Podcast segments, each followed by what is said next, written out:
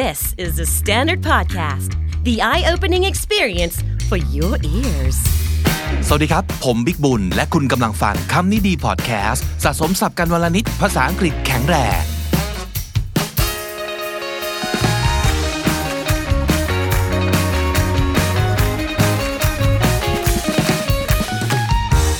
คุณผู้ฟังครับ วันนี้อยากชวนคุยเรื่องการตัดสินใจนะครับ มันเป็นเรื่องไม่ง่ายเนาะบางทีไม่อยากทำเลยอะ แต่เราก็เลี่ยงไม่ได้เนาะอันที่จริงในหลายครั้งปัญหามันจะเกิด ก็เพราะว่าเราไม่ยอมตัดสินใจนี่แหละนะครับ หรือว่าเป็นเพราะเราแบบเตะถ่วงมันไปเรื่อยๆ ยังนึกไม่ออกว่าจะทำยังไงก็เตะถ่วงไปก่อนนะครับ ภาษาอังกฤษเรียกว่า stall stalling นะครับ S T A L L to stall ก็คือ to delay taking action or to avoid giving an answer ซื้อเวลาท่วงเวลานะครับ เอาจริง ๆ ผมว่านะ ตัดสินใจผิดยังไม่แย่เท่าไม่ยอมตัดสินใจ ในเวลาที่ควรตัดสินใจนะเนาะเพราะถ้าเกิดเราไม่ยอมตัดสินใจ บางทีคนอื่นเขาจะตัดสินใจแทนเราครับ และนั่นแหละจะแย่ หรือบางทีมันอาจจะสายเกินไปแล้ววินโดว์ของโอกาสในการตัดสินใจเนี่ยมันผ่านไปแล้วหลุดลอยไปแล้วเพราะเรามัวแต่ละล้าละลังโลเลโอเอนะครับ อันนี้ผมเป็นบ่อยสารภาพเลย เป็นคนตัดสินใจไม่เด็ดขาดพยายามแก้อยู่เหมือนกันนะครับ แต่อย่างหนึ่งที่ช่วยเราได้ก็คือ ดูแบบอย่างจากคนอื่นว่าเขาอะตัดสินใจยังไง ไม่ได้แปลว่าให้ก๊อปไปเลยนะครับ แต่ว่าเรียนรู้จากวิธีที่เขาคิดที่เขาใช้ได้ แล้วค่อยเอามาดูต่อว่า เออ คิดแบบนี้ทำแบบนี้มันเหมาะกับเคสของเราหรือเปล่านะครับ วันนี้ จะทำในสิ่งที่ไม่ได้ทำมานานเลยก็คือการจกสับนะครับ เราจะจกสับจากพอดแคสต์โปรดของผมรายการหนึ่ง ซึ่งก็คือ How I Built This นะครับ จกมาแล้วหลายรอบในรายการนี้ ใครสนใจไปหาฟังเอาได้ครับ EP นี้ของ How I Built This Podcast นะครับ คือผู้ก่อตั้งเรียกว่าเป็นบริการออนไลน์ที่ชื่อว่า e-vite นะครับเหมือนคำว่า invite ซึ่งแปลว่าเชิญนะครับ แต่เป็น e ซึ่งคือเหมือนอีเมลอย่างเงี้ย e แล้วก็ vite e-vite เนี่ยมันเป็นบริการบัตรเชิญแล้วก็ตอบรับออนไลน์นะครับ เป็นออนไลน์ invitation business นะครับฮิตมากนะสมัยสักช่วงต้นต้นๆกลางกลางๆปี 2000 นะครับ ผู้ก่อตั้งชื่อว่าเซลีนาทูบา c วา l a ครับเซลีนาลอนช์อีไวในปี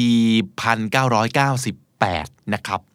ก่อนหน้านั้นเซลีนาเริ่มตั้งบริษัทกับเพื่อนที่ชื่อว่าแอลนะครับแต่ทีนี้ ตอนใกล้ๆจะจบสแตนฟอร์ดเนี่ยเธอก็เจอปัญหาที่คล้ายๆกับเราหลายคน ซึ่งก็คือ เอ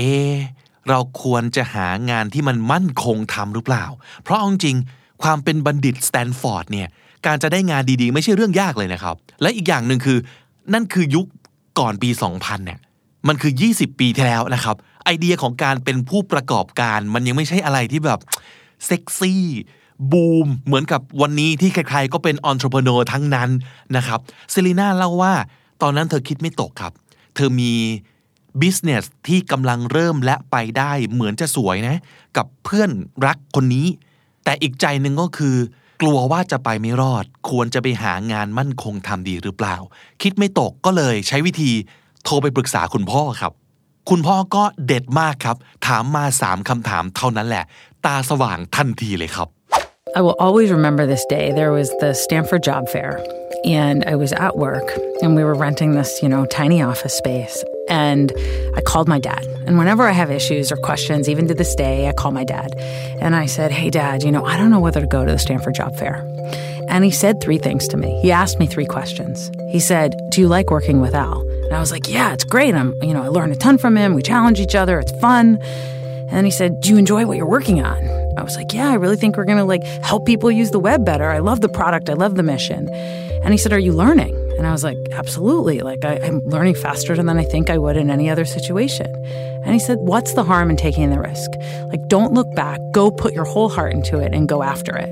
And I have used those same three criteria, which is people first, you know, product slash mission, and what am I going to learn in every business and career decision I've made since then. คำถามแรกของคุณพ่อก็คือ do you like working with Al Al ก็คือเพื่อนเนี่ยนะครับ เพื่อนของเธอคนนี้แหละ ก่อตั้งมาด้วยกัน เรียนมาด้วยกันทำ business มาด้วยกันนะครับพ่อถามว่าชอบทำงานกับเพื่อนคนนี้ไหม ชอบทำงานกับอิตาแอลคนนี้ไหม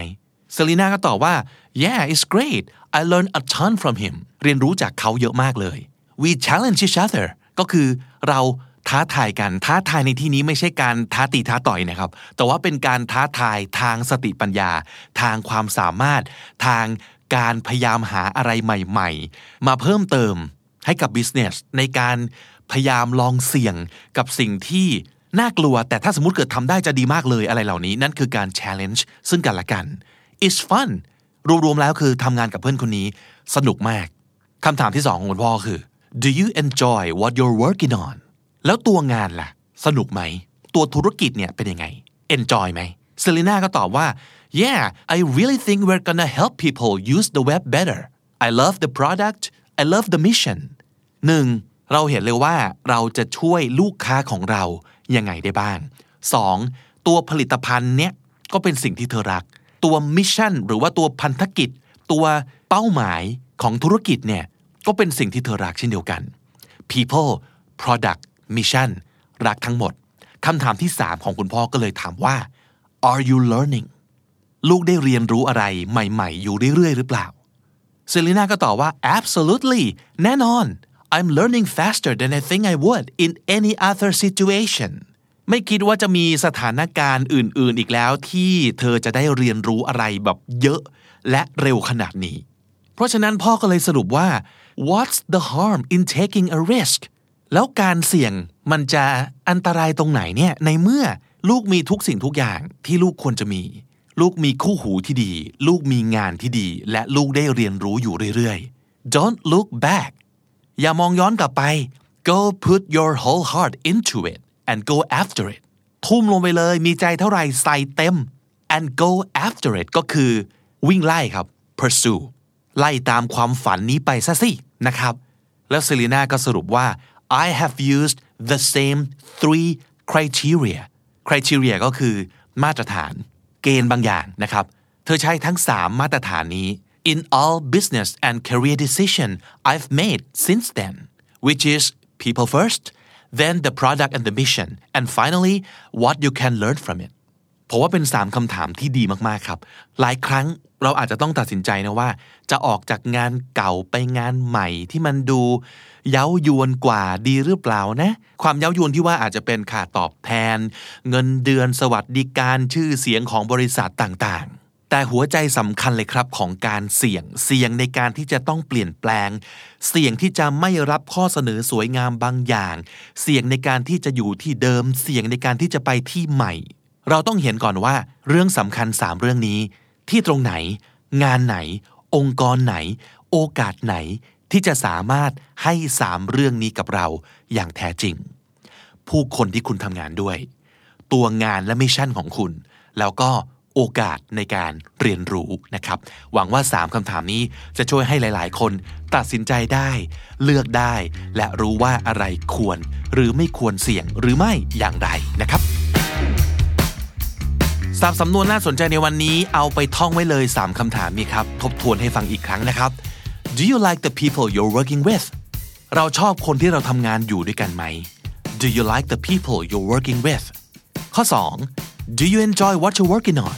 ตัวงานล่ะ ตัวงานเนี่ยเราชอบไหม mission ของมันเป็นสิ่งที่ตรงกับ mission ของชีวิตเราหรือเปล่า Do you enjoy what you're working on และอันที่ 3 Are you learning งานเนี้ยเปิดโอกาสให้คุณได้เรียนรู้อยู่เรื่อยๆ หรือเปล่า Are you learning